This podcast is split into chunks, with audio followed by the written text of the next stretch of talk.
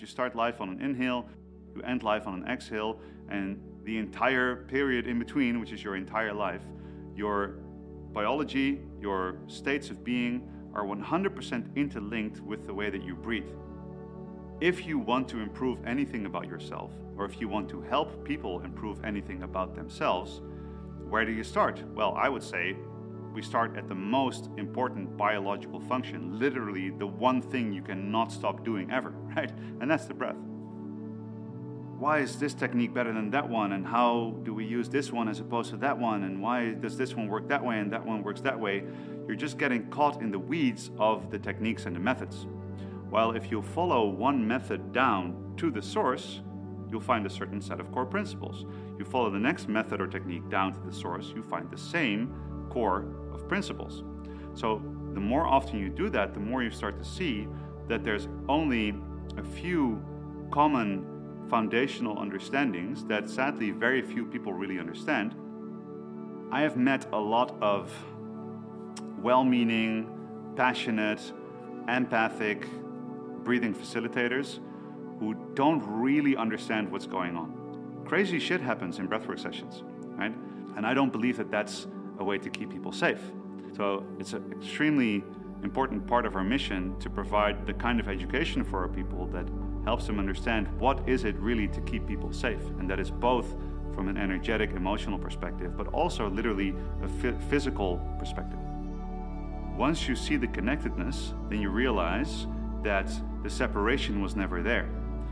Because even from a scientific standpoint, if you think about one breath, the amount of molecules that you take in from the outside world, and these are the same amount of molecules that have been circulating in the air for all of time. So all humans, all beings that lived on the planet have been breathing the same air. Now this is a scientific fact, and at the same time it gives you this sense of wonder. The more you start to peel these layers and you you come to these scientific understandings with a more spiritual perspective, or you come to these spiritual understandings with a scientific perspective, the more that they start to blend in and they're no longer really, there's no separation anymore. Mainly people who come here who feel like there's more going on, there's more I can do, I could help in a better way. Breathwork might be a tool that they can use to integrate. And the same training program helps uh, an experienced breathing coach that has years of experience in breath coaching specifically to be, become a better breath coach. But it can also help, you know, a trained psychologist to start to implement breathing interventions in the psychology practice.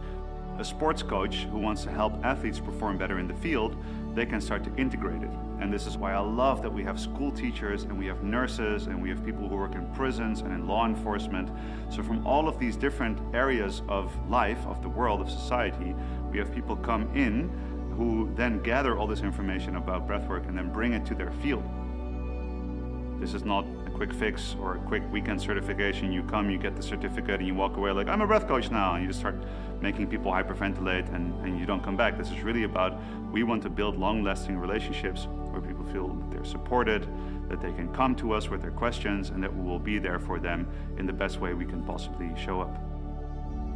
Now, it's a huge blessing to be able to do this with my family. I find this important because I really want this tribe to feel like a family.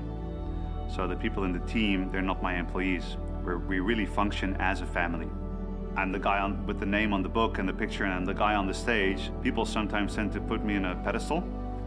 And uh, there's no keeping a guy on a pedestal when his wife is around, right? I can't bullshit people if my family is there. So I want to, as best as I can, live in full embodiment of all of my roles in this work the tribal feeling, like the feeling of we are all family, this, I believe, is the most natural thing to being human. And it feels very special because we haven't grown up with it. And I believe that everybody needs a tribe. You need a chosen family that you really feel like these people understand me and I understand them. The larger mission is to find ways to provide that for anybody that feeling of I'm safe, I'm held, I have people around me that understand me, I'm part of a tribe, I'm part of something bigger.